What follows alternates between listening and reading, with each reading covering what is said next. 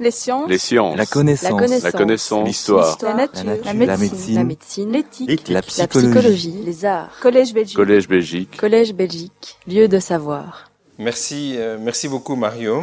Euh, effectivement, je suis content de pouvoir continuer le- les cycles que nous avions euh, entamés il y a deux ans. Euh, lors des éditions précédentes euh, sur l'Europe il y a deux ans, sur la, la Chine il y a un an, euh, ma présentation plutôt, euh, plutôt économique ou plutôt d'économie politique était toujours euh, en numéro 2. il y avait toujours une introduction plutôt politique.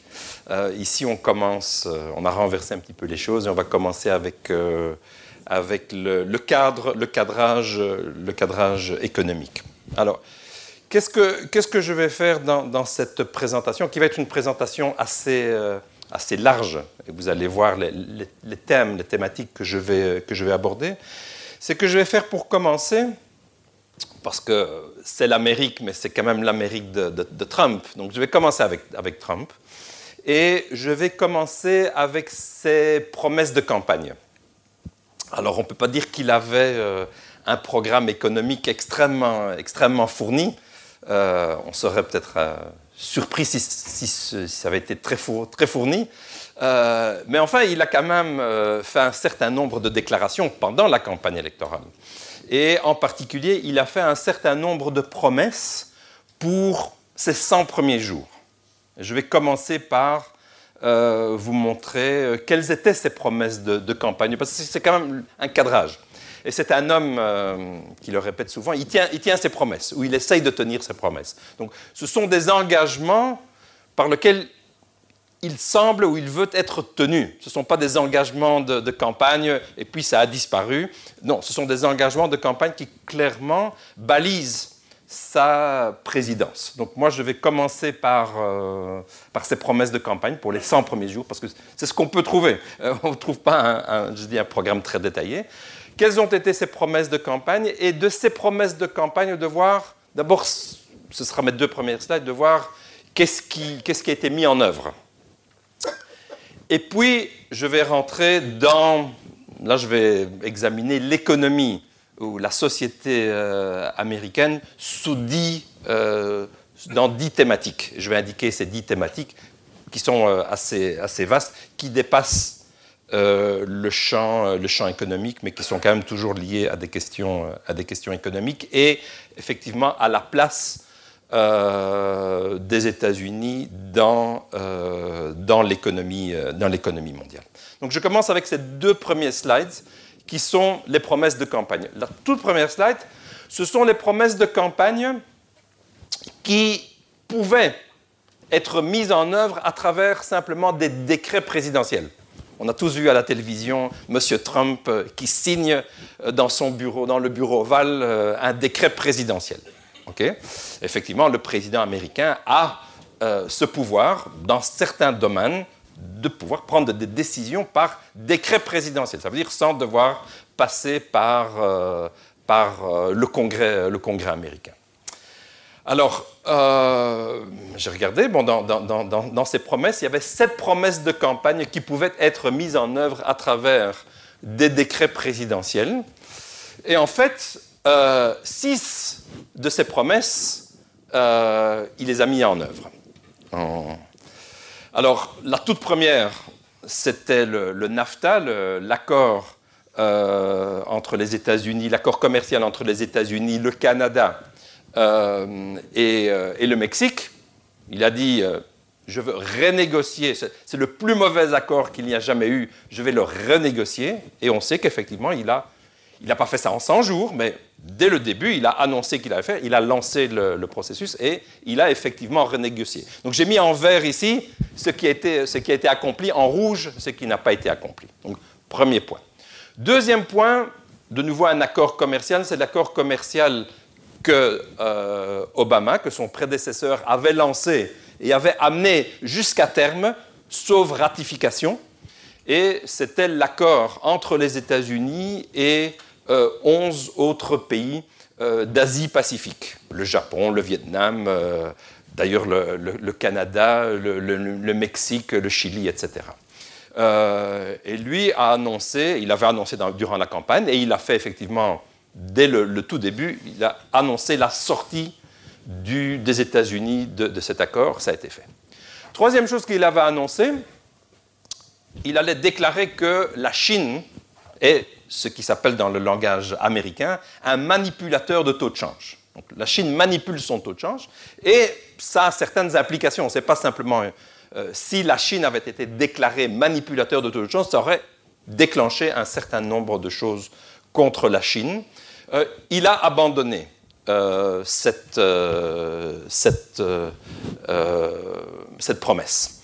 assez, rapidement au, printemps déjà 2017 quatrième promesse, c'est euh, de s'attaquer aux pratiques commerciales euh, déloyales, d'utiliser tous les moyens euh, possibles. Et effectivement, on sait bien qu'un des, des, conflits qu'a déclenché Trump, y compris avec l'Europe, mais bien sûr aussi avec la Chine en, particulier, ce sont des conflits commerciaux liés à ce qu'ils ont appelé, je vais revenir bien sûr sur cette question, sur les questions de pratiques commerciale déloyale. Et puis les, trois autres points sont liés à l'énergie et euh, au changement climatique. Donc la cinquième promesse, c'était les, réserves énergétiques. Les États-Unis ont des réserves énergétiques euh, importantes, on le sait bien, et c'est de lever euh, les restrictions à l'exploitation de certaines de ces, réserves qui avaient été mises en place par Obama. le sixième point, euh, c'est les infrastructures euh, énergétiques, le fameux pipeline euh, avec le, Canada aussi, promesse de lever les restrictions sur la construction de ce pipeline. Et puis le septième, bien sûr, la question du, changement climatique et des accords de Paris. En termes de, en termes de ces promesses et en termes d'action, disons, il a, il, a, il, a six, il a six sur sept. Il a, il a certainement euh, agi. Et on voit bien les, domaines. C'est en particulier le domaine commercial. Hein. Les, quatre premiers points, c'est des points sur le commerce. Et les trois autres, c'est euh, énergie et climat. C'est ça, ces domaines, c'est aussi les domaines où il pouvait agir par décret. Et puis il a fait aussi un certain nombre de promesses. J'en ai mis que six. Il n'y en a pas beaucoup plus. Il y en a, il y en a sept ou huit qui sont tout à fait en dehors du champ économique. Je n'ai gardé que les choses qui ont quand même un certain trait avec les questions économiques.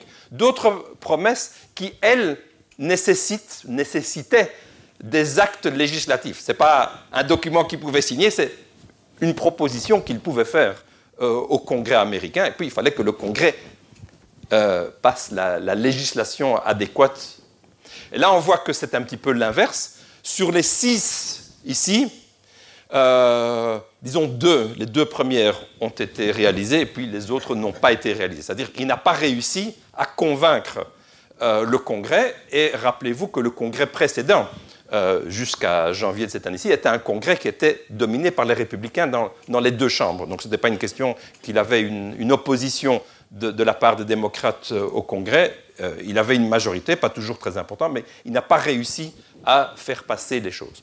Là où il, là où il a réussi, donc les, deux premiers points ici, ce sont des réformes sur la taxation. Une diminution de taux de taxation, une, série de choses, disons, en termes de taxation, une de ses grandes promesses de, campagne. Et là, effectivement, il a, euh, tout ça, ça a été mis ensemble, mais il a, euh, il a fait passer ce fameux Tax Cuts and Jobs Act, euh, après de longues négociations avec le, Congrès, mais c'était un, de ses succès par rapport, c'est sans doute le seul succès qu'il a eu en termes législatifs. Et puis les autres domaines, il avait un, programme d'infrastructure important qui en principe avait le soutien des, démocrates. il n'avait pas toujours le soutien dans, son propre camp républicain. ce, programme n'est pas, pas passé. Euh, vous vous rappelez qu'il y avait euh, Obamacare. Il a voulu euh, éliminer Obamacare d'une voix. ça n'est pas passé. Et puis il avait d'autres choses, y compris sur l'immigration. Et on connaît toutes les, questions avec le mur, etc. Et ça non plus n'est pas passé. Donc en termes, disons, de décret, là où il avait la main, il, a, il a agi, il n'y a pas de doute. Là où c'était, ça nécessitait l'accord du, Congrès, sa grande, sa grande réussite, son grand succès euh, qu'il a mis en avant, bien sûr, dans la campagne électorale en, novembre dernier de, à, euh, la mi-mandat, euh, a été la réforme au niveau de, de, la, taxation.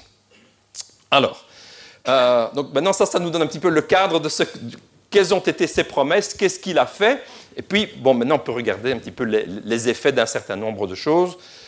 évidemment, on est, pour certaines choses, on peut évaluer euh, d'autres, euh, ben, certaines choses ont été passées il y a un an, euh, c'est beaucoup trop tôt. Donc on peut voir un certain nombre de choses, mais il ne faut pas non plus... Hein, on pourra juger ça nettement plus tard. Donc on, va, on va quand même regarder pas mal de choses. Donc moi, je vais examiner dix thèmes. Le premier thème, c'est, voilà, précisément les choses de court terme. C'était court terme, la croissance de court terme, quelle est la situation économique en termes de croissance, en termes de chômage, en termes de la bourse. Euh, en termes de déficit public, en termes de dette publique. Deuxième, deuxième thématique, les questions à moyen long terme. Un petit peu là, effectivement, quelle est la place des États-Unis, une vieille thématique sur, disons, en termes du, PIB mondial. Est-ce que les États-Unis sont toujours numéro un? Où en sont-ils?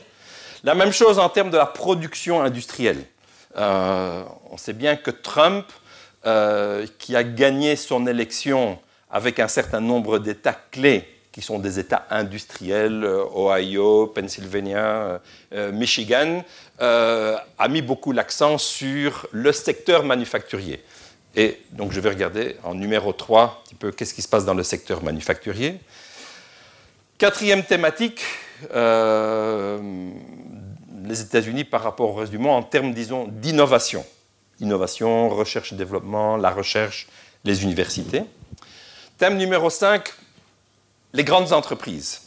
Si moi j'ai repris, on peut regarder les grandes entreprises, il y a différents classements. Moi j'utilise euh, le classement du, Financial Times, les 500 plus grandes entreprises mondiales, mais il y a d'autres classements. Enfin, ils montrent tous toujours à peu près la même chose. Voir un peu où, en sont les États-Unis dans euh, les classements mondiaux des plus, grandes, euh, des plus grandes entreprises. Je dirais un mot sur la défense. ce n'est pas un sujet économique, mais enfin, il y, a, des, il y a des éléments économiques. Puis je dirais quelque chose en numéro 7 sur le dollar, le rôle du dollar comme monnaie, euh, monnaie internationale. Puis on va parler du commerce. Euh, après le dollar, on va parler du commerce, les choses, le commerce, la balance des paiements euh, américaine. Et puis je parlerai de deux points en 9 et en 10 qui sont, on va dire, dire appelons ça développement soutenable, la question de distribution des revenus et aussi de santé. Ça, ça lie à Obamacare, bien sûr. Euh, et puis le dernier point sur le climat et, euh, l'énergie, puisque c'est un des éléments euh, sur lequel Trump a mis, a mis l'accent et a, et a agi, en tout cas partiellement. Voilà le, voilà le plan de ce qui nous attend, disons, durant les prochaines, la prochaine heure, on va dire. Alors, commençons par le, la réforme de la taxation. Euh, qu'est-ce qu'il a fait dans sa, réforme de la taxation? Il a diminué les taux de taxation euh, sur les individus, euh, donc sur les personnes physiques. il a diminué le taux de taxation sur les entreprises et il a aussi favorisé le rapatriement des profits. Il y a beaucoup d'entreprises américaines euh, qui sont établis à l'étranger. Et les entreprises américaines, euh, au cours des dernières décennies, ont eu tendance à garder leurs profits à l'étranger, pour des raisons de taxation simplement. Ils trouvaient plus avantageux de garder leurs profits aux États-Unis plutôt que de les rapatrier euh, aux États-Unis. Et Trump a pris une mesure pour favoriser le rapatriement des profits des entreprises américaines donc cette mesure, euh, qui est une mesure qui fait partie de ce paquet sur la réforme de la taxation, qui vient, ici ce sont, les profits rapatriés aux États-Unis par, euh, par trimestre, euh, bien, à partir de, 2008, de 2018, pardon, puisque la réforme de la taxation vient en, en fin 2017, à partir de 2018, effectivement, on voit qu'il y a un saut très important on voit qu'en général, disons, par trimestre, les, profits qui sont rapatriés par les entreprises américaines à l'étranger sont de l'ordre de moins de 50 milliards de dollars par, trimestre. Puis on voit le premier trimestre 2018, on atteint presque 300 milliards. clairement, bon, on, fait un cadeau aux entreprises. les, entreprises ont utilisé ce cadeau et ont rapatrié leurs profits, euh, qui a permis, disons, d'avoir une taxation euh, à, taux réduit. Donc ça, ça, a eu un impact direct. Euh, rapatriement, et les flux sont surtout, disons, le, premier, le premier trimestre, puis le second, et puis on revient plutôt ensuite Ici, ce sont déjà des, projections pour le troisième trimestre 2018. Les chiffres n'existent pas encore exactement. On voit qu'on revient, disons, à des chiffres plus normaux. Disons, sur deux trimestres, bam, il y a des, flux, des flux qui sont assez importants. C'est un phénomène temporaire. Okay Ce n'est pas un phénomène, évidemment, qui va durer des années et des années, mais c'est immédiatement, ça donne, ça donne un effet en termes de rapatriement. Est-ce que ça a eu un effet sur l'économie? Ça, on va voir. Je vais vous montrer un certain nombre de choses. Mais, à nouveau, c'est très récent. Hmm, on parle d'il y a un an ou moins d'un an. Donc de, détecter tous les effets, évidemment, c'est un petit peu, un petit peu, un petit peu tôt. Mais l'effet immédiat sur les flux, euh, il, est, il, est, il est là. Alors, ben, on s'imagine comment est-ce que ça pourrait avoir un effet sur l'économie, c'est à travers les investissements. C'est ça, c'est un petit peu ça l'idée. Des profits sont rapatriés et puis ces entreprises, elles vont, ces profits qu'elles ont rapatriés, Google et autres, euh, vont investir aux États-Unis. C'est ça, que, ça que Trump a annoncé. Donc, investir aux États-Unis, investissement, on devrait faire quelque chose en termes d'investissement. Alors, il y a bien sûr toute cette discussion, qui est une discussion tout à fait correcte, qui est de dire Trump prend ces mesures à un moment où l'économie américaine, hein, quand il devient président, euh, en janvier 2017, l'économie américaine n'est pas en récession, bien au contraire. Donc on aurait pu imaginer de prendre des mesures pour favoriser la croissance, la croissance à court terme, les investissements, le rapatriement des profits, etc., par une baisse de la taxation pour hein, donner un coup de fouet à l'économie. L'économie n'avait pas vraiment besoin euh, d'un coup de fouet. On va voir que euh, le chômage était faible, etc. Il le fait. Euh, d'où, évidemment, il y a eu rapidement, je ne vais pas montrer les chiffres ici, mais il y a eu rapidement une tendance un petit peu inflationniste. Et vous avez tous entendu certainement cette déclaration que Trump a faite à l'encontre du président de la Federal Reserve en disant je vais le mettre dehors parce qu'il veut augmenter, il augmente les taux d'intérêt. Ben, il augmente les taux d'intérêt parce qu'il y, a une poussée inflationniste. Il y a une poussée inflationniste parce que l'économie surchauffe un petit peu puisqu'il il prend toutes ces mesures dans un moment qui n'est pas un, moment conjoncturel mauvais. Alors si on regarde les investissements, ici, ce sont des chiffres qui vont jusque fin 2018. J'ai pris ces chiffres, c'est sur une période de 10 ans, quand même pour pouvoir avoir une idée. C'est le taux de croissance des investissements privés non résidentiels. C'est pas, hein, si, on, a fait euh, ce, cadeau aux entreprises, c'est pour des investissements industriels. Euh, ce n'est pas pour des investissements, bien sûr, en termes résidentiels, ce n'est pas les privés. Donc on s'attendrait à voir, euh, est-ce qu'on voit euh, à partir de 2018 une augmentation du taux de croissance de l'investissement? Non. Mais à nouveau, c'est très très tôt pour, pour, le, dire. Donc il n'y a pas eu, a pas eu une, forte poussée immédiate. Ça ne veut pas dire que ça ne va pas, ça ne va pas venir. Mais disons pour l'instant, je dirais aussi, c'est trop tôt pour le juger. Par contre, c'est qu'on a vu, avec cette réforme de la taxation, une baisse des, baisse des impôts. Euh, baisse des impôts, ça, bien sûr, entraîne une augmentation du déficit des finances publiques. Alors, qu'est-ce qu'on montre ici?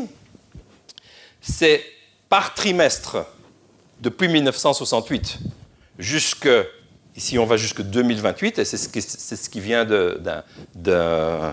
du bureau du Congrès américain, donc il y a un bureau neutre qui fait des, estimations sur, la situation budgétaire, on voit que les États-Unis, durant toute cette période, ils ont été en déficit. Hein.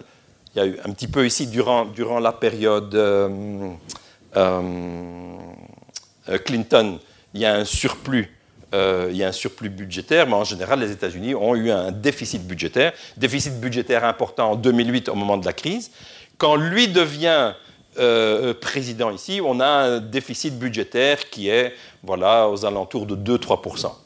Et cette décision, ben, elles, vont, creuser immanquablement le, déficit budgétaire. Ben, on peut dire creuser le déficit budgétaire, ça va faire relancer l'économie, mais à nouveau dans une économie qui n'avait pas besoin d'être relancée.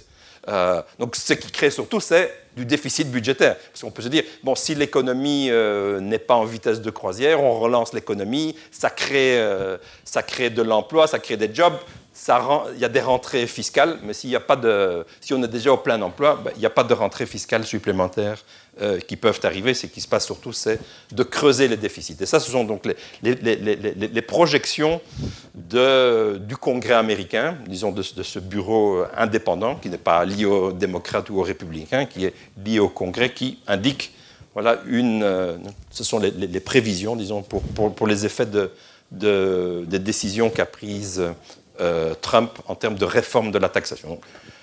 On, va, on, verra plus tard les chiffres aussi en termes de dette. Alors, est-ce que le taux de croissance a accéléré? Oui.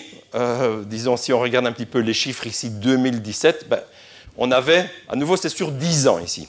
Euh, on a la crise en, 2000, en 2009, croissance négative. Après, la croissance reprend, elle est autour de 2-3%. Et puis, bon, à nouveau, tout dépend par rapport à quoi on compare. Euh, mais on voit qu'effectivement, au moment où il devient président, dans la dernière année d'Obama, la croissance était assez faible et la croissance est revenue. La croissance est revenue. Dans la campagne, il a utilisé ce chiffre de 4%. Euh, et un certain nombre d'économistes, pas beaucoup je dois dire, ni des économistes très, réputés, mais enfin un certain nombre de gens ont dit le, plan de, le plan de Trump euh, il va libérer euh, l'économie américaine euh, qui est sujette à tellement de, de, contraintes, y compris dans le domaine énergétique, et les États-Unis vont atteindre une croissance de, 4%, qui serait assez extraordinaire quand même par sept ans. 4%, voilà, 4% ce serait, ce serait ici. Non, les États-Unis ne sont pas à 4%, euh, mais il y a eu effectivement une augmentation. Mais est-ce que c'est une augmentation conjoncturelle qui aurait eu lieu de toute manière? Très très difficile à dire. Certainement, on n'a pas eu un effet euh, extraordinaire sur la croissance. Euh, la bourse américaine, donc ça c'est l'indice Dow Jones, le fameux indice Dow Jones. À nouveau, sur 10 ans, moi j'ai pris tous ces chiffres euh, sur 10 ans, donc de janvier 2009 à, janvier, euh, j'ai terminé ça, c'était la, fin du mois de janvier, donc c'est fin janvier 2019. Euh, Et puis la, barre ici, c'est le moment où Trump devient président, donc c'est janvier 2017. Et Trump, disons, c'est un de ses grands succès qu'il qui met toujours en avant. L'indice Dow Jones a dépassé pour la première fois la barre des 20 euh, 000, euh, exactement euh, au moment où il est devenu président. Puis la, bourse, la bourse a continué à monter. Donc la bourse, clairement, a aimé ces mesures. Ce n'est pas tellement surprenant puisqu'il a pris des mesures qui étaient favorables en termes de taxation aux entreprises. Ça, se reflète en termes de, en termes de profit. Est-ce que ça se reflète en termes d'investissement? C'est une autre question, mais ça se reflète en termes de profit, et donc c'est ça que mesure, que mesure la bourse. Donc c'est vrai que la bourse a d'abord monté très fort, et puis euh, on se rappelle qu'à la fin de l'année dernière, euh, les choses sont devenues un petit peu plus, euh, plus chaotiques. Mais il a eu, il a eu certainement une bourse, c'est pour ça que j'ai mis à nouveau les, chiffres par rapport à 10 ans. La bourse a été, la bourse a été impressionnée de manière favorable par, par, ces, par, ces, par ces mesures.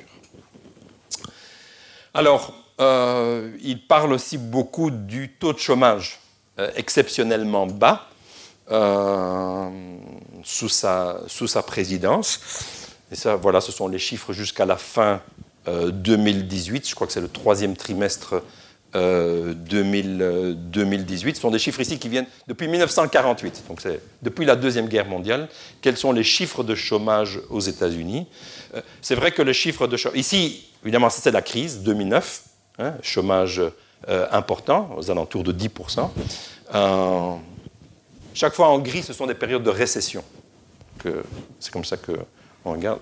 gris, période de récession, bien sûr, le chômage monte, mais le chômage a baissé. Mais disons, le chômage a baissé comme typiquement aux États-Unis. Euh, il est au niveau à peu près normal dans une période d'expansion. On est dans une période d'expansion. On va voir combien de temps la période d'expansion dure, mais le chômage est très bas. Mais le chômage a été bas à ces niveaux euh, auparavant. Euh, mais bon, lui peut prendre bien sûr le crédit. On voyait bien sûr déjà dans la période Obama, le, le, chômage avait fort baissé. Le chômage a continué à baisser. Il est maintenant effectivement au niveau le plus bas où il peut être. Il ne peut, pas, peut pas descendre plus bas que, euh, disons, 3-4%. Donc, voilà, est-ce que ce sont ces mesures? Est-ce que c'est le cycle normal? Un petit peu difficile. Chacun peut, peut, lire les choses à sa manière, selon, selon la manière dont il voit les choses. Euh, ce, qui est, ce, qui est, malgré tout embêtant un petit peu aux États-Unis, pas pas lié à Trump, c'est que le taux de participation, c'est-à-dire le pourcentage de, euh, des gens en âge de travailler qui travaillent réellement, ce pourcentage a fortement baissé. Euh, certains d'entre vous se rappelleront peut-être que en Europe, où on a, il y a eu beaucoup de mesures en Belgique, mais dans d'autres pays européens, pour augmenter le taux de participation. Hmm. En Belgique en particulier, les gens qui partent, qui partent à la retraite relativement tôt, les, différents gouvernements récemment ont, pris des mesures pour allonger euh, l'âge effectif de départ, retarder l'âge effectif de, départ à la retraite. Euh, nous avions typiquement en Europe des taux de participation qui étaient plus faibles qu'aux États-Unis. Euh, donc pour, les personnes en âge de travailler, il y avait plus, une proportion plus grande aux États-Unis qui travaillaient. Et c'était le cas certainement jusqu'avant avant, avant la crise. Depuis la crise, et en dépit du fait que l'économie est repartie, les, taux d'emploi sont faibles, relativement faibles, et les taux de participation sont plus faibles qu'en Europe. Euh, il y a une stabilisation, il n'y a, plus de, a plus de baisse, mais il y, a, de grandes discussions. Pourquoi les États-Unis Bien sûr, on peut s'imaginer avec la crise, mais pourquoi est-ce qu'il n'y a pas Pourquoi est-ce qu'on n'est pas reparti à la hausse? Il faut, rester prudent. Quand on dit aux États-Unis, les États-Unis ont un taux de chômage faible, oui, les États-Unis ont un taux de chômage très très faible. Euh, en Europe, euh, disons, l'Allemagne a des taux de chômage comme, euh, comme les États-Unis. Peu de pays en Europe ont des taux de chômage. L'Europe, bien sûr, a un taux de chômage qui est le double de celui des États-Unis en moyenne. Mais en termes d'emploi, c'est-à-dire les gens qui se présentent sur le marché du travail, ça a fort baissé aux États-Unis. Donc il y a un certain nombre de gens, avec la crise, pour différentes raisons, qui ont été découragés de participer, donc de chercher un emploi, d'avoir un emploi ou de chercher un emploi. Et ça, ça, ne reprend pas. Donc Trump n'a pas réussi à faire monter, mais voilà, c'est stabilisé, ça ne descend plus, mais euh, ça, ne remonte pas, ça ne remonte pas non plus, et Trump n'a pas encore réussi à euh, le faire remonter. Ce qu'il va le faire, on, verra, on verra bien. Et puis finalement, euh, donc pour les éléments conjoncturels, la dette. alors ici, c'est la dette américaine de 1790 à 2050. C'est à nouveau la projection qui vient du, congrès, du congrès américain. Donc ça vous donne une idée. Euh, et c'est la dette par rapport au PIB. Hein, c'est le chiffre qu'on donne en général. Vous savez qu'en Belgique, la dette par rapport au PIB, c'est environ 100%, 105%. Euh, hein, on se rappelle, en Italie, on parle toujours de la dette par rapport au PIB, elle est de 130%. Euh, aux États-Unis, elle, est, elle était avant la crise à peu près à 80, 70, 80%. Puis on voit depuis depuis, euh, depuis la crise et depuis les mesures, on est parti avec ces déficits, on est parti vers une dette euh, qui devient euh, très très importante. La dette la plus élevée que les États-Unis ont connue dans toute leur histoire, c'était au moment de la Deuxième Guerre mondiale. On s'imagine, au moment de la Deuxième Guerre mondiale, effectivement, on, a dû faire beaucoup d'investissements publics, y compris en termes militaires. Ça a créé beaucoup de dettes. Puis cette dette, elle est, retombée après. Elle est, fortement retombée. Mais maintenant, disons, en temps de paix, on n'a jamais eu des niveaux de dette euh, aussi élevés. Bien sûr qu'on a eu la crise, mais en temps de paix, euh, on est vers des niveaux de dette importants. Alors, est-ce que ça, signifie une crise de la dette ou non euh, Ça, c'est une autre question.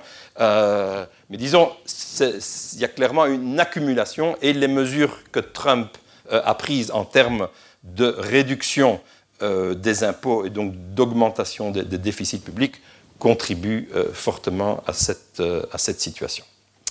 Alors, je passe au deuxième point.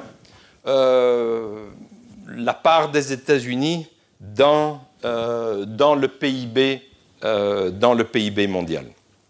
Et donc c'est en pourcentage le PIB des États-Unis dans le PIB du monde. il y a deux lignes qui sont ici. Euh, parce qu'on peut le mesurer de deux manières. On peut mesurer le PIB des États-Unis et des autres pays en dollars en utilisant les taux de change. Donc, par exemple, on prend le taux de change euro-dollar et on dit, voilà, ben, on prend le PIB de l'Union européenne ou de la zone euro en euros, on le transforme au taux de change en, dollars et on dit, ben, quel est le, PIB des États-Unis, quel est le PIB de, la zone euro et on les compare l'un à l'autre puisque l'un c'est en euro, l'autre c'est en dollars, on doit bien les mettre dans la même, dans la même monnaie. Lorsqu'on fait cela, donc lorsqu'on prend les PIB de tous les pays dans le monde et on les transforme de leur monnaie nationale en dollars en utilisant le taux de change tel qu'on peut le voir dans, le journal, euh, le chiffre qu'on obtient ici de la part des États-Unis dans le PIB mondial, il est ici. Donc c'est cette ligne en pointillé les États-Unis, ici, ça va, euh, ce graphique va de 1980 à 2023. C'est la projection du, Fonds monétaire. Donc on voit qu'en en 1985, en 1980, les États-Unis étaient à 25, puis c'est monté à 35. Ça fluctue un petit peu, mais disons la tendance est une tendance à la baisse. Pourquoi ça fluctue? Parce que le taux de change du dollar fluctue. Quand le dollar est élevé, ceci est plus élevé. Dans, dans les périodes où le dollar a été élevé, ça monte. Puis quand le dollar est faible, ça, baisse. Donc utiliser le taux de change, ce n'est pas une très très bonne manière de faire des choses. Donc une autre manière qui est utilisée typiquement par les économistes, c'est d'utiliser ce qu'on appelle les parités de pouvoir d'achat, de regarder les prix relatifs et de comparer les monnaies des pays non pas à travers simplement le taux de change, mais à travers le pouvoir d'achat de, cette monnaie. et quand on fait cela, qui est la manière typique que les économistes ont pour comparer les PIB entre, entre pays. Euh, donc là, on voit que, c'est ça l'élément ici en foncé, en bleu foncé, on voit que là, la tendance, clairement, c'est la part des États-Unis dans le PIB mondial est en baisse. Ce n'est pas étonnant, parce qu'il y a la Chine, il y a les pays émergents. Donc on était en 1980 environ à 22% et euh, disons pour 2023, on serait à environ de, 14%. Donc il y a un déclin qui est un déclin lent, euh, mais, mais, certain. Puis ce que j'ai mis dans le, graphique suivant, c'est en rouge la Chine. Et j'ai mis aussi la Chine mesurée de deux manières. Donc c'est toujours la Chine en dollars, parce qu'il faut bien le comparer aux États-Unis, mais c'est soit en dollars en utilisant le taux de change, euh, renminbi dollar, simplement en prenant le taux de change. Et ça, c'est en pointillé ici. Et puis l'autre qui est en parité de pouvoir d'achat. Alors qu'est-ce qu'on voit que si on, si on prend donc, les deux courbes qui sont ici, euh, les, deux graphiques qui sont en pointillé, c'est-à-dire qui utilisent le taux de change courant, le PIB des États-Unis est encore plus grand que le PIB chinois. Le PIB chinois est en augmentation par rapport à sa part au niveau mondial. Les États-Unis sont en, baisse, mais même en 2023, mais certainement ici, voilà, en 2018, le PIB américain est plus grand que le PIB chinois. Pas de doute. Si on, prend le PIB américain, hein, en dollars bien sûr, et puis on, prend le PIB chinois mesuré dans la mesure chinoise, j'ouvre mon journal, je regarde quel est le taux de change, j'utilise ça pour transformer le PIB chinois en PIB américain, et je vois le PIB chinois, il est encore nettement plus bas. Il a fort augmenté, mais il est plus bas. Si j'utilise cette autre mesure qui est de parité de pouvoir d'achat, je ne prends pas le taux de change, mais je prends ce que cette monnaie peut acheter réellement en Chine. Hein, et ceux d'entre vous qui ont été en Chine, ben, ils savent bien qu'avec euh, un euro en Chine, j'achète autre chose que ce que j'achète ici avec un euro. Donc le taux de change, il est utile et il n'est pas utile selon, selon, les choses. Donc si je prends cette mesure de parité de pouvoir d'achat, la Chine a déjà dépassé les États-Unis. Donc ici, vous voyez que la Chine, la ligne en, rouge, elle a croisé la ligne en bleu, et ça c'était vers, 2000, euh, 2012. Donc selon la manière dont on regarde les choses, la Chine a déjà dépassé les États-Unis de par sa taille, ou pas encore. Mais dans un cas comme dans l'autre, disons même dans l'autre cas, on voit bien que c'est une question de temps. Si ce n'est pas en 2023, ce sera en 2030. Mais la, tendance, c'est que les États-Unis vont être dépassés. Donc ça, c'est bien sûr toute cette question de euh, Make America Great Again, euh, Number One, etc. C'est lié à la Chine. C'est bien sûr le rival économique, politique, euh, c'est devenu la Chine. Et la Chine, effectivement, à propos, bien sûr, la Chine aussi dépasse, en parité de pouvoir d'achat, dépasse, dépasse l'Union européenne. Donc ça, il y a un déclin relatif des États-Unis, il y a une augmentation relative de la Chine. Ben, l'ensemble des pays ne peuvent jamais faire que 100%. Donc si certains pays sont en déclin, il faut bien que d'autres soient en augmentation. Ou l'inverse, il y a de nouveaux pays qui, prennent de la place, et eh ils doivent prendre la place aux, euh, aux anciennes puissances. Donc il y a un déclin relatif des États-Unis. Pas du tout. Donc malaise des États-Unis depuis un moment. Le numéro un qui est en déclin relatif, c'est jamais euh, très facile. Ce n'est pas un phénomène nouveau, c'est un phénomène qui euh, n'est pas dû à Trump, mais disons Trump, lui, est plutôt la réaction à cela. Hein. ce n'est pas lui qui cause ce, problème, mais donc lui essaye au contraire d'arrêter ce, phénomène. Il essaye de, prendre un certain nombre de mesures pour dire assez, c'est assez. Il faut que maintenant euh, on arrête la croissance chinoise, on fasse un certain nombre de choses sur lesquelles on va revenir. Alors, point numéro 3, euh, qui est lié bien sûr à toutes ces questions. Maintenant, je vais zoomer sur euh, le secteur euh, industriel. Et première chose, je regarde uniquement les États-Unis. La Chine, ça viendra ensuite. Je regarde uniquement les États-Unis. Et ici, c'est à nouveau sur une longue période, parce que toutes ces choses, hein, Mario parlait tout à fait d'éléments structurels, ce sont des questions structurelles, ce ne sont pas des questions conjoncturelles liées simplement à Trump. Trump est à nouveau une réaction par rapport à certaines de, de ces questions. Donc ici, c'est qu'on regarde pour la période qui va de 48, de 1948 à 2016, donc sur une très longue période, sur, sur 50 ans, c'est euh, l'emploi dans le secteur manufacturier et la production dans, euh, le, secteur, euh, dans le secteur manufacturier. Alors en bleu, on indique la production manufacturière. Et on voit que la production manufacturière américaine, production, elle n'a pas baissé. Donc elle, elle a augmenté sur toute la période. Bien sûr, ici, voilà, il y a la récession euh, en, 2000, en 2009. Euh, donc ça, c'est la, chute ici. Mais la tendance, pendant toute cette période, c'est une augmentation de la production. Donc les États-Unis ne sont pas en déclin total de leur production manufacturière. Au contraire, ils continuent à augmenter leur production manufacturière. Ce qu'on va voir, c'est que bien sûr la Chine augmente beaucoup, beaucoup plus vite. Mais en termes absolus, il n'y a pas de déclin du secteur absolu du secteur en termes de la production. En termes de l'emploi, c'est autre chose. Donc en termes de l'emploi, on est ici en rouge. Il y a effectivement, euh, même si l'emploi s'était bien maintenu jusqu'au, milieu des années 90, depuis le milieu des années 90, il y a eu un déclin assez, euh, assez important du, secteur, euh, du secteur manufacturier en termes d'emploi. Il y a eu des gains de productivité. La production n'a pas baissé, au contraire, la production continue à augmenter, mais il faut de moins en moins de personnes pour avoir cette production. Et ça, c'est lié bien sûr au progrès, au progrès technique et à l'introduction d'un certain nombre de, choses, les robots et, autres. alors, où se trouve la Chine?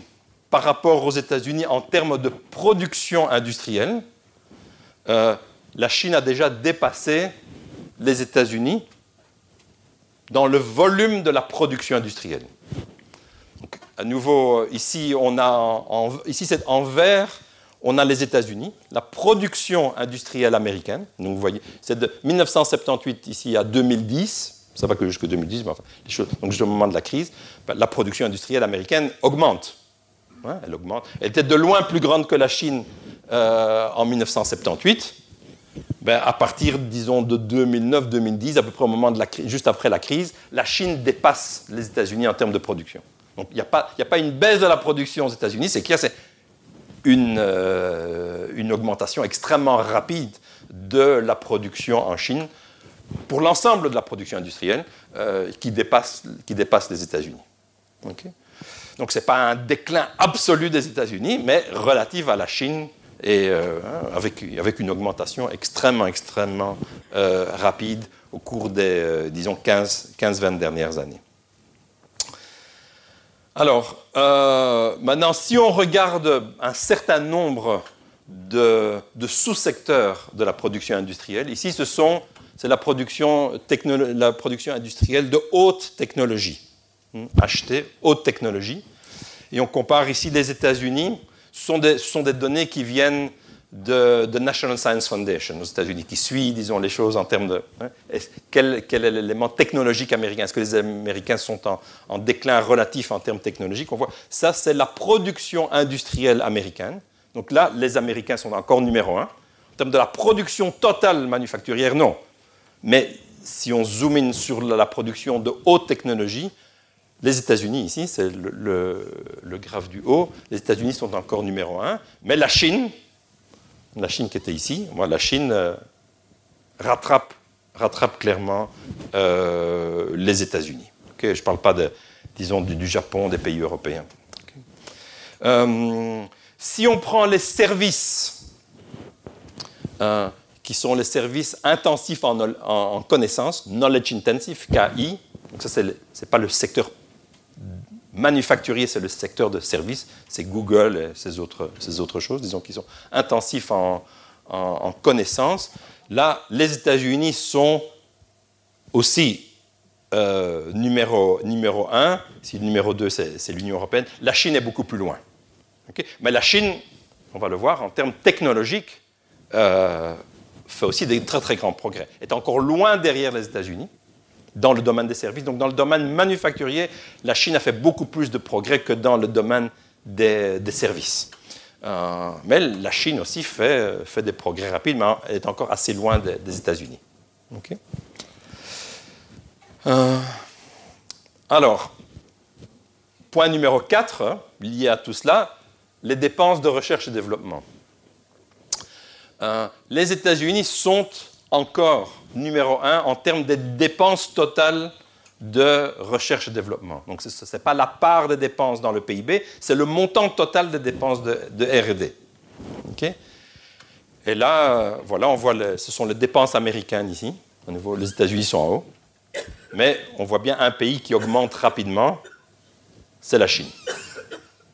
Donc les dépenses totales de la Chine en RD euh, commencent à se rapprocher des États-Unis? Euh, Donc la Chine fait un effort immense euh, en termes de recherche et développement. Et on sait bien qu'une des disputes entre la Chine et les États-Unis, entre les États-Unis et la Chine, c'est ça, c'est cette question est-ce que les Chinois volent la technologie, etc., font un certain nombre de choses. Donc il y a une dispute sur ces questions. C'est pour ça que je mets l'accent sur ces questions, sur les questions technologiques. Euh, est-ce que la Chine est en train de, refaire son retard par rapport aux États-Unis? La réponse est oui. donc les États-Unis sont encore numéro un, mais on voit que la Chine, est devenue numéro deux devant l'Union européenne en termes du volume total de dépenses. Donc la Chine, c'est plus, euh, plus des jouets, des choses de ce type-là. C'est aussi ça, euh, des choses de faible technologie, mais il y a aussi des produits que nous ne voyons pas encore exportés sur nos marchés. Euh, la Chine est maintenant passée dans des, euh, productions, euh, la recherche et des productions de haute technologie qui sont quand même relativement importants. Alors, là où les États-Unis, quand même, non seulement ils sont encore le numéro un en termes de dépenses, du volume total des dépenses de RD, ils ont encore aussi de loin les meilleures universités pour la recherche. Euh, ça, c'est le fameux classement de Shanghai. Euh, certains d'entre vous, je suis sûr, n'aiment pas le classement de Shanghai. On peut utiliser n'importe quel classement. mon avis, absurde de ne pas vouloir de classement du tout. On a bien besoin quand même de pouvoir comparer les choses. Quand on regarde selon le classement de Shanghai, entre nous, hein, le classement de Shanghai, ce n'est pas par hasard que c'est ce sont les Chinois qui ont décidé de mettre en place ce classement des universités. Ça les intéresse de voir où eux sont par rapport aux autres. Euh, donc certains en Europe qui disent tous ces classements, c'est de la foutaise. La foutaise, c'est de penser que c'est de la foutaise. Euh, ce qui est important, c'est de pouvoir effectivement se mesurer par rapport à d'autres. Après, on peut tirer les conclusions qu'on veut, mais savoir où on se trouve, c'est quand même euh, important. bon, dans les dix meilleures universités en termes de recherche, ben, qu'est-ce qu'on a? On a huit universités américaines et deux, universités, deux universités anglaises. Et on regarde, si, on regarde ici, dans le top, hein, Shanghai regarde les, 500 meilleurs, mais ce sont vraiment les 10, les 20, les 50 meilleurs qui, comptent. On voit que les États-Unis sont en perte relative. les États-Unis sont en perte relative. La Chine elle-même est en augmentation. Elle n'est pas dans les 10 premières, elle n'est même pas dans les 20 premières universités, mais elle fait des grands progrès. Nous, en Belgique, on est toujours en train de regarder où se trouve l'ULB, où se trouve Gand, etc. Ok, la KUL, c'est très important, mais on n'est pas dans le top. On est, nous, on, est content qu'on est dans le top 100. Pour nous, l'objectif, c'est d'être dans le top 100. Mais les universités de pointe, ce n'est pas le top 100. C'est le top 10, c'est le top 20. Et là, bon, on voit, les, les États-Unis sont encore, dominants. la, Chine envoie encore chaque année beaucoup d'étudiants aux États-Unis pour faire des doctorats.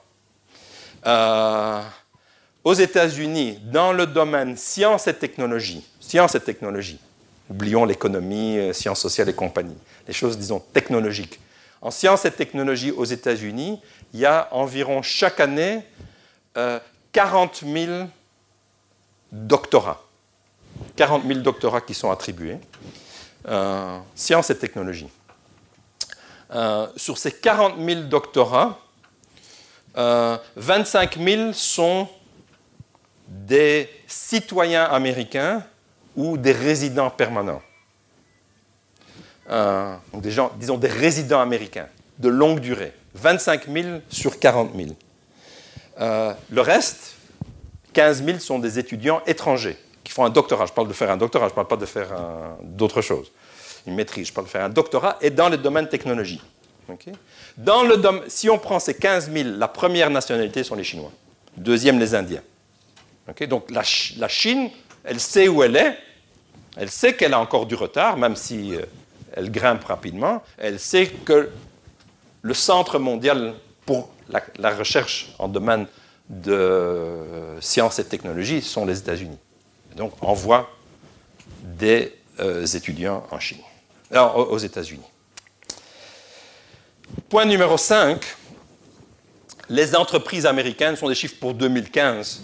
Euh, c'était le dernier qui était facile pour moi d'utiliser, mais ça ne changerait pas grand-chose si on avait les chiffres les plus récents.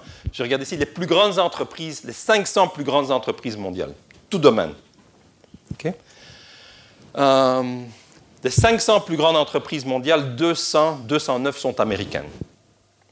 111 sont de l'Union européenne, y compris les États-Unis. 37 seulement sont chinoises. Puis les japonaises, etc. Euh, donc de loin, les États-Unis sont, ils ont 40% des, 500, mais si on regarde en termes de capitalisation, c'est la moitié de la capitalisation.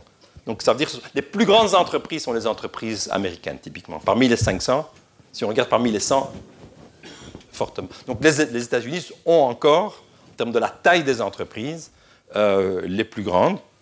Mais on voit que quand on regarde les nouveaux entrants, par exemple en 2015, hein, pour ces chiffres ici qui sont les derniers que j'avais, les, nouveaux entrants dans le classement des 500 les plus grands. Il y a, des, il y a des, nouvelles firmes qui rentrent et puis il y a des firmes qui sortent fatalement dans les 500 plus grandes. En, 2015, 66 firmes sont rentrées dans le classement des 500 plus grandes. De ces 66 firmes, 24 étaient euh, américaines, 4 seulement étaient de l'Union européenne, 19 étaient de Chine. Et donc la Chine, euh, en termes de flux, c'est encore loin derrière les États-Unis, mais bien sûr, la, Chine euh, devient de plus en plus importante en termes de, grandes entreprises, plus dans certains secteurs que, dans d'autres, bien sûr, mais... Alors, si on voit, euh, ici j'ai repris euh, le top 20 en 2015, quelles étaient les, en termes de capitalisation boursière, quelles étaient les plus grandes entreprises au monde? Le top 20. OK 1, 2, 3, 4, 5 américaines, puis une entreprise chinoise, une entreprise américaine, une entreprise américaine, une entreprise chinoise, et puis une entreprise de Suisse, une entreprise basée à Hong Kong, une entreprise américaine, une entreprise américaine, une entreprise suisse, japonaise, suisse, américaine, américaine, coréenne, américaine. Les Américains sont encore bien positionnés. À nouveau, ça dépend des secteurs. Hein. Si on regarde l'automobile, les États-Unis sont nettement moins moins en point. Donc ça, c'est l'ensemble des entreprises. il, faut, il faut regarder aussi ces choses par secteur. La chimie, la pharmacie, etc. etc. mais bon, je n'ai pas, le temps, pas le temps, bien sûr, de rentrer dans les détails. Point numéro 6, j'avance. Point numéro 6, les dépenses militaires les États-Unis sont en termes de dépenses totales, euh, donc du montant total de, dépenses, euh, de loin le pays le plus important euh, en termes de dépenses militaires. 36%, 2016, 36% des dépenses mondiales militaires sont américaines. La Chine numéro 2, 13%. Donc la Chine et les États-Unis ensemble font 50% des dépenses militaires mondiales. La Russie, numéro 3, avec 4%, beaucoup, beaucoup plus, beaucoup plus bas. Donc on a ici États-Unis, Chine, Russie, euh, Arabie saoudite, Inde, la France, le premier pays européen, euh, le, Royaume-Uni. Si on regarde ces chiffres par rapport au PIB, par rapport à la richesse du pays, les États-Unis ne sont pas le numéro 1. Hein. Euh, le numéro 1, c'est l'Arabie saoudite. L'Arabie saoudite, c'est le pays qui dépense le plus parmi ces grands pays en termes de dépenses militaires, 10% de son PIB. Israël numéro 2, 5%, la Russie 4,5%, les États-Unis 3, euh, 3,5%. Euh, euh, ce qui est frappant, Mario parlait de superpuissance, c'est effectivement de loin associé à cette dépense militaire, il y a des bases américaines dans le monde entier. Ici, ce sont, voilà, c'est la présence américaine par des bases toutes les bases ne sont pas des bases de 50 000, euh, avec 50 000 personnels. Euh, certaines bases sont beaucoup, beaucoup plus petites, y compris parfois dans des pays africains. Mais il y a réellement, que ce sont les bases euh, en Europe, les bases en Asie, autour du Japon, etc. Il y a des bases américaines partout dans le monde. Donc c'est clair, que les États-Unis, de manière en termes militaires, moi ça m'intéresse le côté économique, pas tellement le côté, disons, défense, euh, Mario en parlera. Mais ici, on voit bien, effectivement, euh, la superpuissance américaine. La Chine est de loin derrière, commence à avoir une certaine présence euh, militaire, en, particulier à travers des, ports, pas tellement des bases, des bases aériennes, pas non, mais des bases, commence à avoir des bases navales, mais qui sont en Asie euh, pour l'instant. Donc la, Chine n'est pas du tout numéro 2 par rapport aux États-Unis ou est un, très très distant par rapport aux États-Unis. Ça, c'est un domaine, et bien sûr, l'élément technologique, l'élément de RD est lié à ces questions militaires. Euh, donc, la, disons, la concurrence entre la Chine et les États-Unis sur le domaine innovation technologique, c'est aussi lié aux questions, euh, aux questions militaires. Une partie, bien sûr, du budget euh, américain de recherche est un budget, un budget militaire direct ou indirect. Alors, point numéro 7, le dollar. donc le dollar, ici un certain nombre d'indicateurs du rôle du dollar par rapport à d'autres monnaies. Le dollar en bleu, l'euro en jaune. Donc on voit que le dollar est encore de loin la première monnaie. Donc c'est la part de la dette internationale, des paiements internationaux, des réserves de change qui sont en dollars par rapport à d'autres monnaies. Donc ce sont des pourcentages. Les chiffres que vous voyez sont des pourcentages. Et disons, grosso modo, le dollar représente 60%, en termes de monnaie internationale, 60% c'est euh, le dollar. Numéro 2, l'euro, 20%. Euh, Et puis, donc 60% le dollar américain, 20% l'euro, et puis les 20% qui restent, toutes les autres monnaies. Donc les États-Unis sont encore de loin la première monnaie euh, internationale. Alors ça, ça amène un certain nombre de, conséquences. Et une, des conséquences euh, du fait que le dollar est la monnaie dominante, et bon, moi je ne vais pas parler des questions, disons, au niveau stratégique, l'Iran et ces questions-là, euh, mais c'est ce que ça implique en termes de la capacité des États-Unis d'avoir un déficit de sa balance, euh, de sa balance commerciale. ici, j'ai repris les chiffres qui sont à nouveau des chiffres sur une longue période, sur 60 euh, ans, de 1947 à 2018. C'est la balance courante américaine en, dollars. Ce n'est pas en pourcentage du PIB, c'est en, montant absolu. Et on voit que jusque 1980 à peu près, les États-Unis avaient une balance courante qui était équilibrée. Donc, ils importaient à peu près autant qu'ils exportaient. Et euh, à partir des années 80, à partir justement du moment où on a arrêté, hein, vous êtes tous euh, suffisamment âgés que pour vous rappeler de Bretton Woods, ça doit vous dire quelque chose, Bretton Woods, le système de change qui était plus ou moins fixe, on se rappelle euh, quand j'étais petit, le, franc belge, 50 francs belges pour un dollar.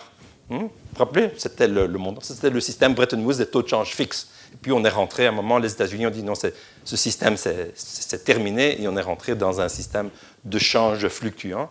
Et à partir de ce moment-là, en fait, le dollar a pris un rôle plus important et les États-Unis ont commencé à avoir des déficits de la balance courante très importants. Tout ce qui est en dessous de la ligne ici, ça veut dire des déficits.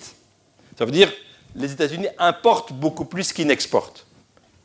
Mais une des raisons pour lesquelles ils peuvent, la plupart des pays, quand on importe plus qu'on exporte, à un moment, on arrive dans une crise. Les États-Unis n'arrivent pas dans une crise de balance de paiement, typiquement parce que leur monnaie est la monnaie de, réserve.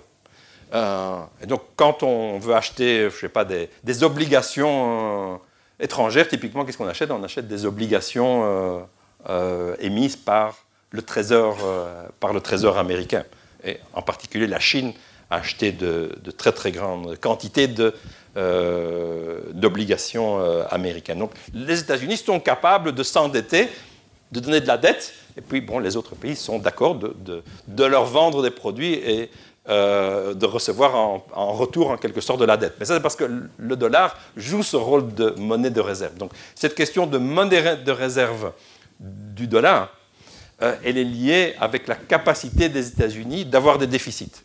En quelque sorte, c'est une force. Hein. les États-Unis savent acheter des biens en provenant de l'étranger, pas en vendant des biens, mais en donnant de la dette. C'est fantastique.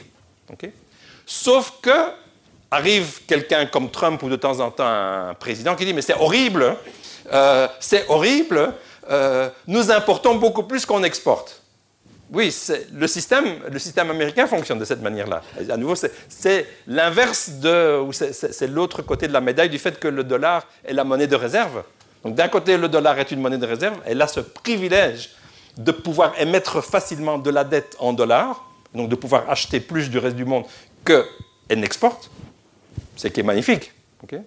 J'achète des biens et en échange, je donne, je donne un morceau de papier. C'est magnifique. Mais euh, on peut le regarder d'une autre manière. On peut dire c'est horrible, euh, les étrangers me vendent plus que moi, je parviens à leur vendre. Et ça, c'était bien sûr le discours de Trump. Donc Trump, lui, il a mis en avant ces partenaires horribles qui ont des surplus commerciaux par rapport aux États-Unis et qui se comportent par conséquent, nécessairement, dans son explication, de manière déloyale. Rien à voir avec le dollar, rien à voir avec le fait que moi j'ai fait une diminution des impôts et qu'une diminution des impôts, ça augmente encore la dette aux États-Unis. C'est pas comme ça que lui voit le monde. Lui voit le monde, c'est les pays étrangers, ils, euh, ils se comportent de manière déloyale. Alors ici, on a repris les chiffres des plus grands déficits commerciaux des États-Unis avec les partenaires bilatéraux. Ben, le premier, c'est la Chine immense déficit commercial bilatéral de la Chine, des États-Unis avec la Chine. Donc les États-Unis ont un immense déficit avec le reste du monde. Puis il faut bien qu'il y ait des pays qui aient ce, surplus avec les États-Unis. Donc le plus important, c'est euh, la Chine, puis le Mexique, d'où effectivement la, bataille sur le NAFTA, le Japon, en numéro 4, l'Allemagne qui est aussi dans le viseur euh, américain sur les automobiles, parce que les exportations euh, euh, allemandes vers les États-Unis, c'est surtout des automobiles. Puis le Vietnam, l'Irlande, l'Italie, la Malaisie, les Pays-Bas, et en numéro 10, l'Inde et la, Corée, la Corée du Sud. Donc ça, c'est le genre de tableau qui fait bondir. Monsieur Trump a dit, voilà, les Chinois, bon, voilà, voilà, qui, voilà qui je dois attaquer. Chine, Mexique, Japon, Allemagne. Euh, et donc les mesures commerciales que Trump a prises euh, l'année passée, euh, au printemps dernier, c'est seulement au printemps dernier, 2018, bang, il a mis des mesures commerciales, d'abord sur les importations d'acier, et quand il a mis ces mesures, donc ce qui était droit de douane supplémentaire de 25% sur plus, en plus de ce qui existait déjà, 25% de droits de douane en plus sur les importations d'acier, 10% sur euh, les importations d'aluminium. Et quand il a signé le décret, parce que pour ça il n'a pas besoin du, Congrès américain, donc c'est un décret, bang, prend un décret, j'annonce, euh, voilà, à partir de telle date, les États-Unis vont appliquer un droit de douane supplémentaire euh, d'autant.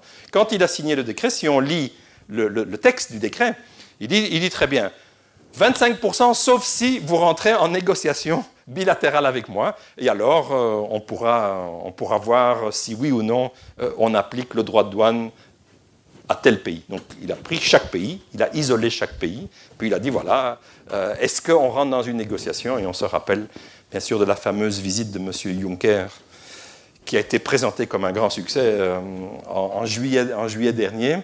Hein, les États-Unis qui ont imposé euh, des mesures commerciales contre l'Union européenne en termes, d'acier. Donc l'Union européenne est couverte, les, exportations européennes vers les États-Unis sont couvertes de droits de douane de 25% supplémentaires pour, euh, l'acier euh, et l'aluminium. Euh, pour d'autres pays, euh, voilà, ils n'appliquent pas les mesures. Par exemple, pour la Corée, il a fait un accord bilatéral avec la Corée. Il y a un accord aussi avec euh, le Canada et le, Mexique. Enfin, voilà, il s'est engagé dans, un certain nombre de choses. Pour certains pays, il applique, pour d'autres pas. Donc ça, c'était la première mesure que Trump a faite, c'est sur l'acier. il a déclaré qu'il y avait un problème de sécurité nationale. Il a dit, voilà, la, la production industrielle d'acier aux États-Unis sont en train de tomber trop bas. Euh, les États-Unis perdent leur capacité stratégique de produire de l'acier. On a besoin d'acier pour euh, faire des tanks, pour faire des choses. Donc euh, il y a une urgence en termes militaires, en termes stratégiques. J'impose des droits de douane. Il n'y avait pas de lien, bien sûr, entre les deux. Hein, il y a maintenant toute une série de protestations devant l'OMC, etc., sur, cette question. Mais en attendant, les mesures ont été mises en œuvre. Et puis, un mois plus tard, Trump a annoncé des mesures, elles, beaucoup, beaucoup plus importantes sur euh, les importations en provenance de Chine. Donc il a décrété que, après un rapport, euh, que la Chine euh, se comportait de manière déloyale en termes de technologie. donc ce n'était pas un problème disons, de balance courante, c'était en particulier le fait que la Chine ne respecte pas des brevets, vole de la technologie, fait un certain nombre de choses et euh, a décrété euh, des mesures commerciales importantes. Euh, à nouveau, 25% de droits de douane supplémentaires sur des montants qui sont des montants quand même très, très, très, très importants. Aujourd'hui, disons environ 50% des importations américaines en provenance de Chine sont couvertes par des, mesures, des mesures commerciales, même si pour une partie, il n'a pas encore mis en œuvre l'entièreté. Il y a eu il y a des négociations qui sont en cours, comme, euh, comme vous le savez. Donc, disons, on va dire, pour faire court, euh, Trump a lancé une guerre commerciale, un peu tous azimuts, euh, dans le domaine de l'acier et de l'aluminium vis-à-vis de tous ses partenaires, et puis des mesures qui sont focalisées sur, sur la Chine. Et vous savez également, en, lisant, en écoutant les nouvelles ou en lisant les journaux, qu'on attend une décision d'abord du, euh, secrétaire au commerce euh, américain et ensuite de M. Trump sur la question de l'automobile. Parce que donc, Trump a demandé, peu de temps après être devenu président, il a demandé une enquête. Il avait demandé une enquête sur le secteur de l'acier. Donc, cette enquête, elle a donné des résultats et il y a une recommandation qui a été faite par le secrétaire au commerce américain au président disant oui, il y a un problème de, stratégique pour les États-Unis en termes d'acier. Et le même type d'enquête est en cours et doit être publié euh, dans, dans, les, jours, euh, dans les jours prochains, euh, au mois de février, sur le secteur automobile. Est-ce que ici aussi le secteur automobile américain est en déclin tel à cause des importations qu'il serait justifié de prendre des mesures commerciales, droit de douane, sur les importations américaines d'automobiles? Euh, là, euh, on rentre dans des choses. Le commerce de l'acier et le commerce de l'automobile sont sans commune mesure. euh, les importations américaines d'acier ne sont pas très très importantes. et certainement les importations américaines d'acier d'Union européenne ne sont pas très importantes. on parle de 10 milliards par, 10 milliards par an. les importations américaines d'Union européenne en automobile sont plus 10 fois plus grandes que ça sont des chiffres beaucoup, beaucoup plus grands, et on sait, elles viennent surtout d'Allemagne. Donc là, il y a une agitation extrêmement importante en Allemagne, en Europe, sur cette question. Donc tout le monde attend que va décider Trump dans le domaine des euh, importations? Est-ce qu'il va prendre ces mesures? Et bon, difficile, difficile à dire, mais là, on, fait monter la pression euh, d'un cran ou euh, de plusieurs crans. Alors, Bon, euh, vous n'allez pas regarder ces chiffres, c'est impossible de, regarder ce tableau. Mais euh, qu'est-ce que ces mesures commerciales ont fait? Euh, ben, elles, ont un impact négatif sur en fait l'économie américaine. parce qu'on peut se dire, tiens, c'est très bien pour l'économie américaine de se protéger, donc ça protège des emplois, etc. Mais comme, comme je l'ai dit tout à l'heure, l'économie américaine est au plein emploi, ben, si on protège des emplois dans l'automobile, on tue des emplois ailleurs et on, renchérit euh, le coût de la vie pour, euh, pour les Américains.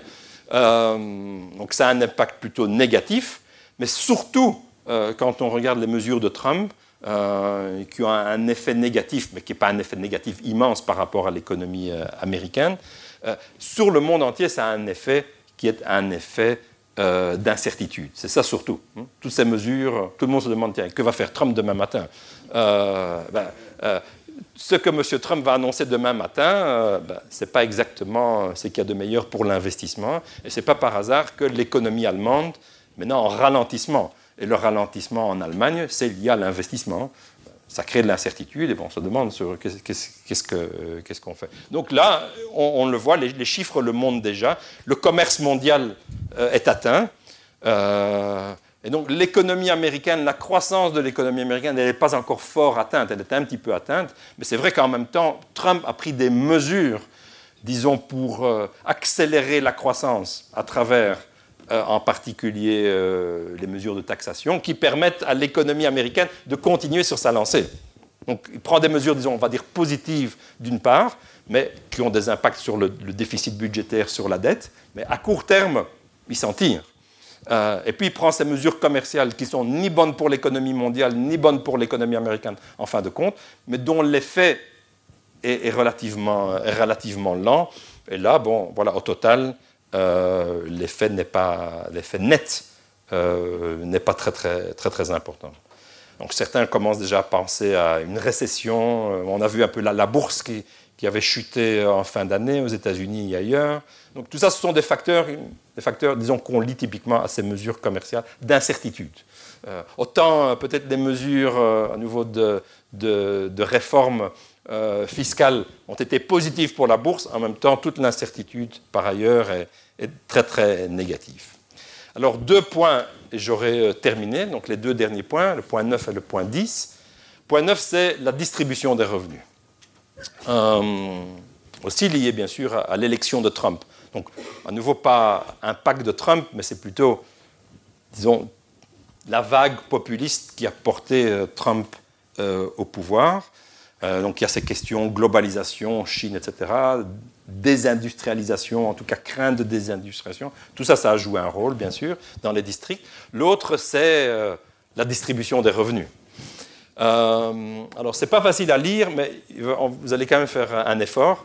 on va commencer par regarder le graphique de gauche, et puis on va regarder le graphique de, de droite. Le graphique de gauche a trait aux États-Unis, et vous voyez qu'il y a deux, lignes, une ligne rouge et une ligne bleue.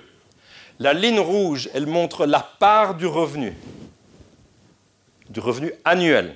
Ce n'est pas la richesse, c'est le revenu. La part du revenu annuel aux États-Unis qui va aux 1% les plus riches. et on regarde ici sur la période qui va de 1980 à 2016.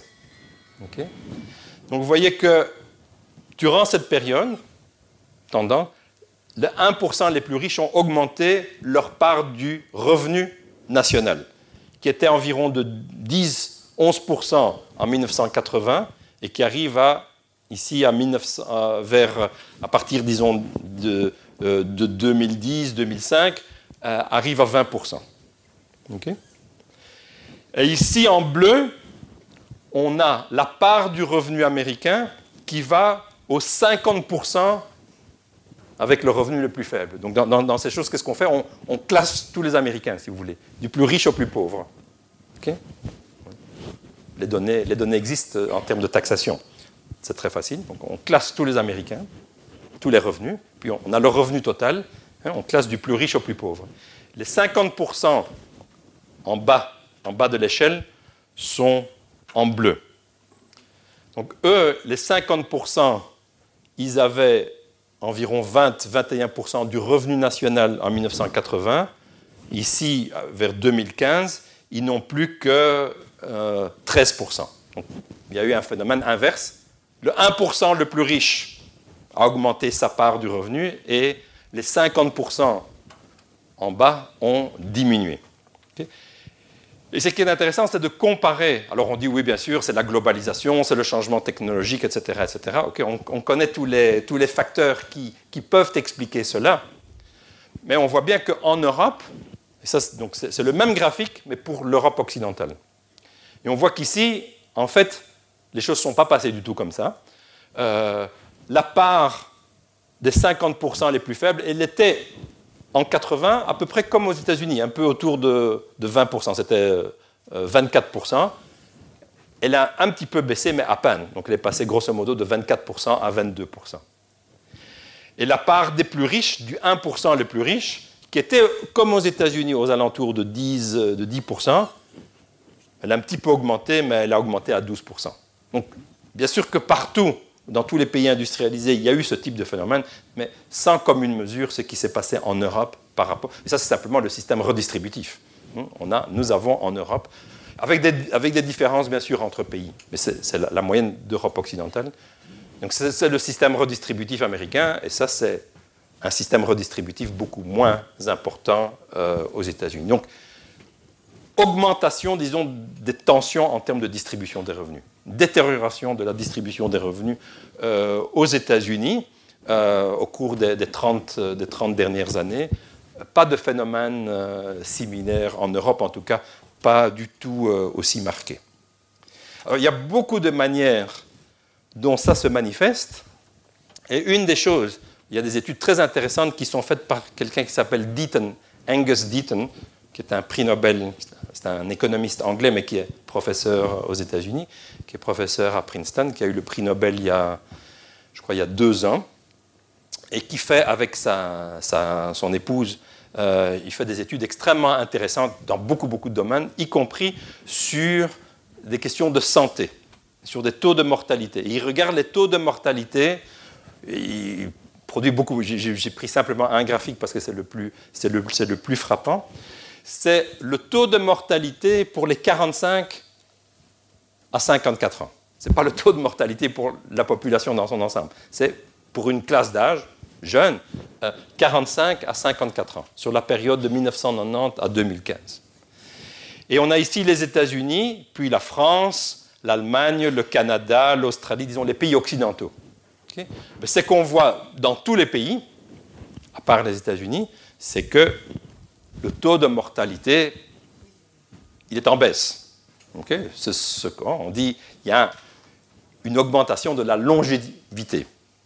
On vit mieux, on fait plus attention à la nourriture, etc. Euh, etc. Les médicaments, enfin toutes les choses qu'on connaît.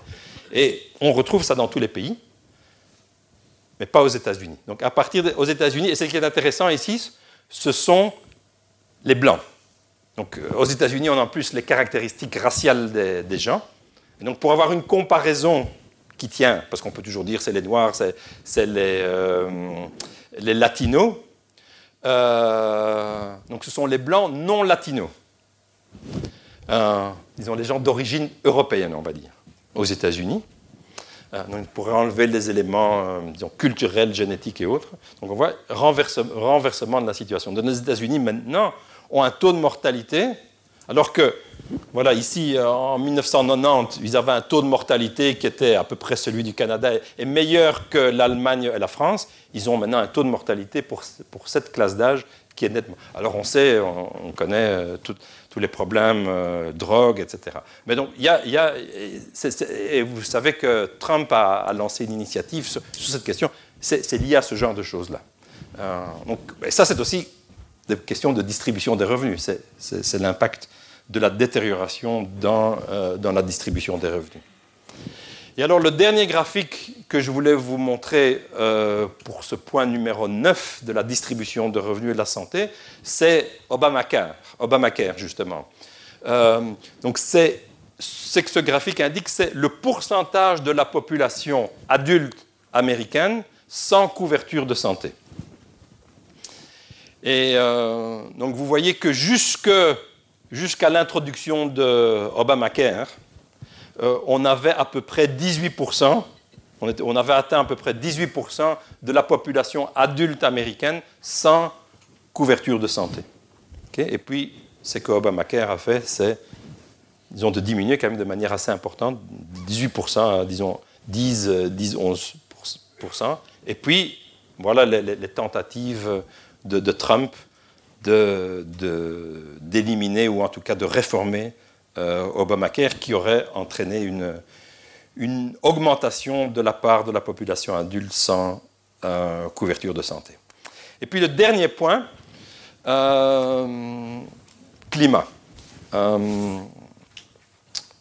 alors, donc ici, ce sont les émissions, les émissions de CO2, les émissions annuelles de CO2 de 1751 à 2015 pour le monde. Euh, je ne vais pas rentrer, on sait bien, c'est à partir de, 1950 que les émissions de CO2 ont fortement augmenté. Donc ici, hein, on est à l'ère, au début de l'ère industrielle. Au début, il n'y a, pas grand, grand chose. Et puis, à partir de 1950, il y a une forte augmentation de, des émissions de CO2 dans le monde.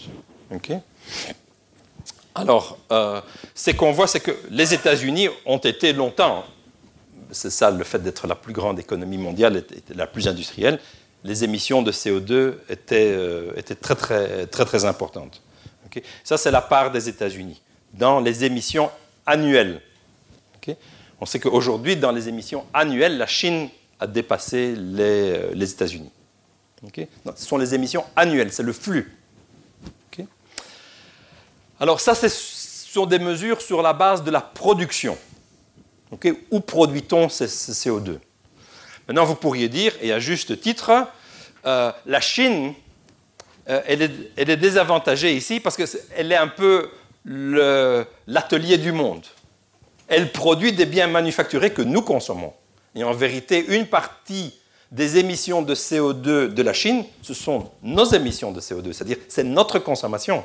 Donc nous, on consomme des biens qui sont produits chez nous et on consomme des biens qui sont produits ailleurs et qui produisent des émissions ailleurs. Donc on, peut faire ces, estimations en termes de production, où produit-on, mais on peut regarder aussi en termes de consommation. Où consomme-t-on les biens qui sont produits dans le monde? Quand on fait cela, la part des États-Unis, de, la Chine baisse de 15%. Donc 15% des émissions chinoises de CO2, seulement 15%, mais c'est quand même 15%, 15 des émissions chinoises de CO2 sont dues à de la consommation ailleurs qu'en Chine, y compris en Europe. Pour nous, c'est l'inverse.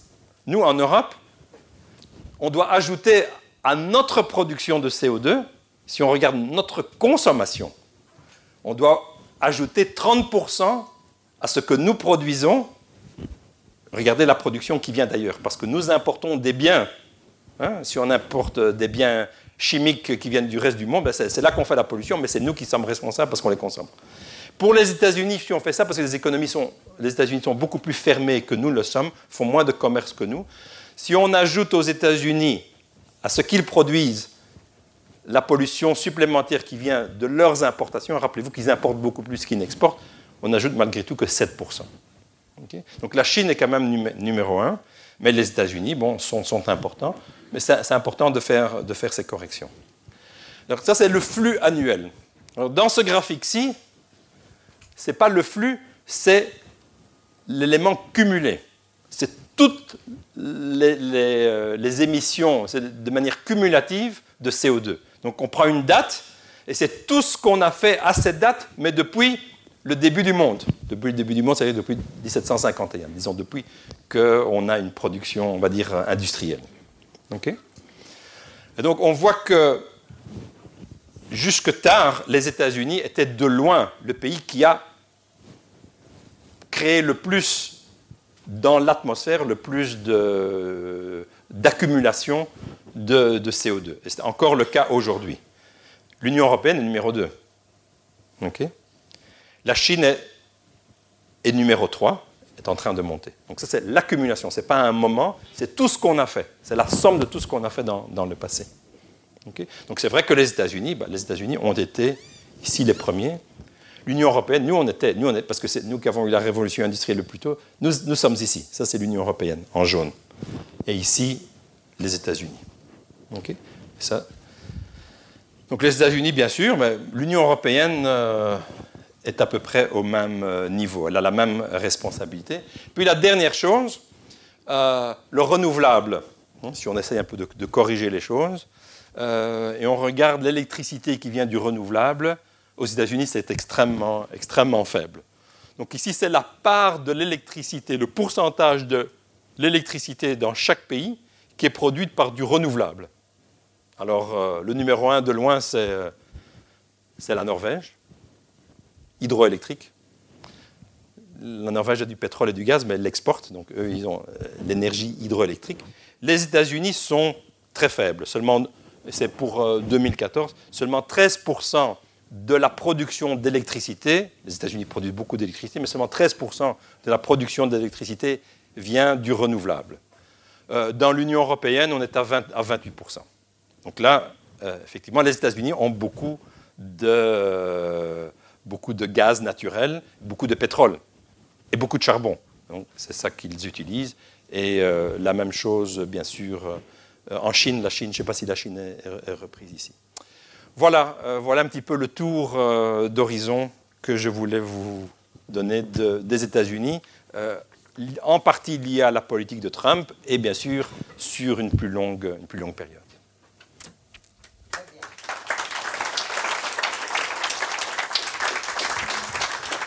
Les sciences.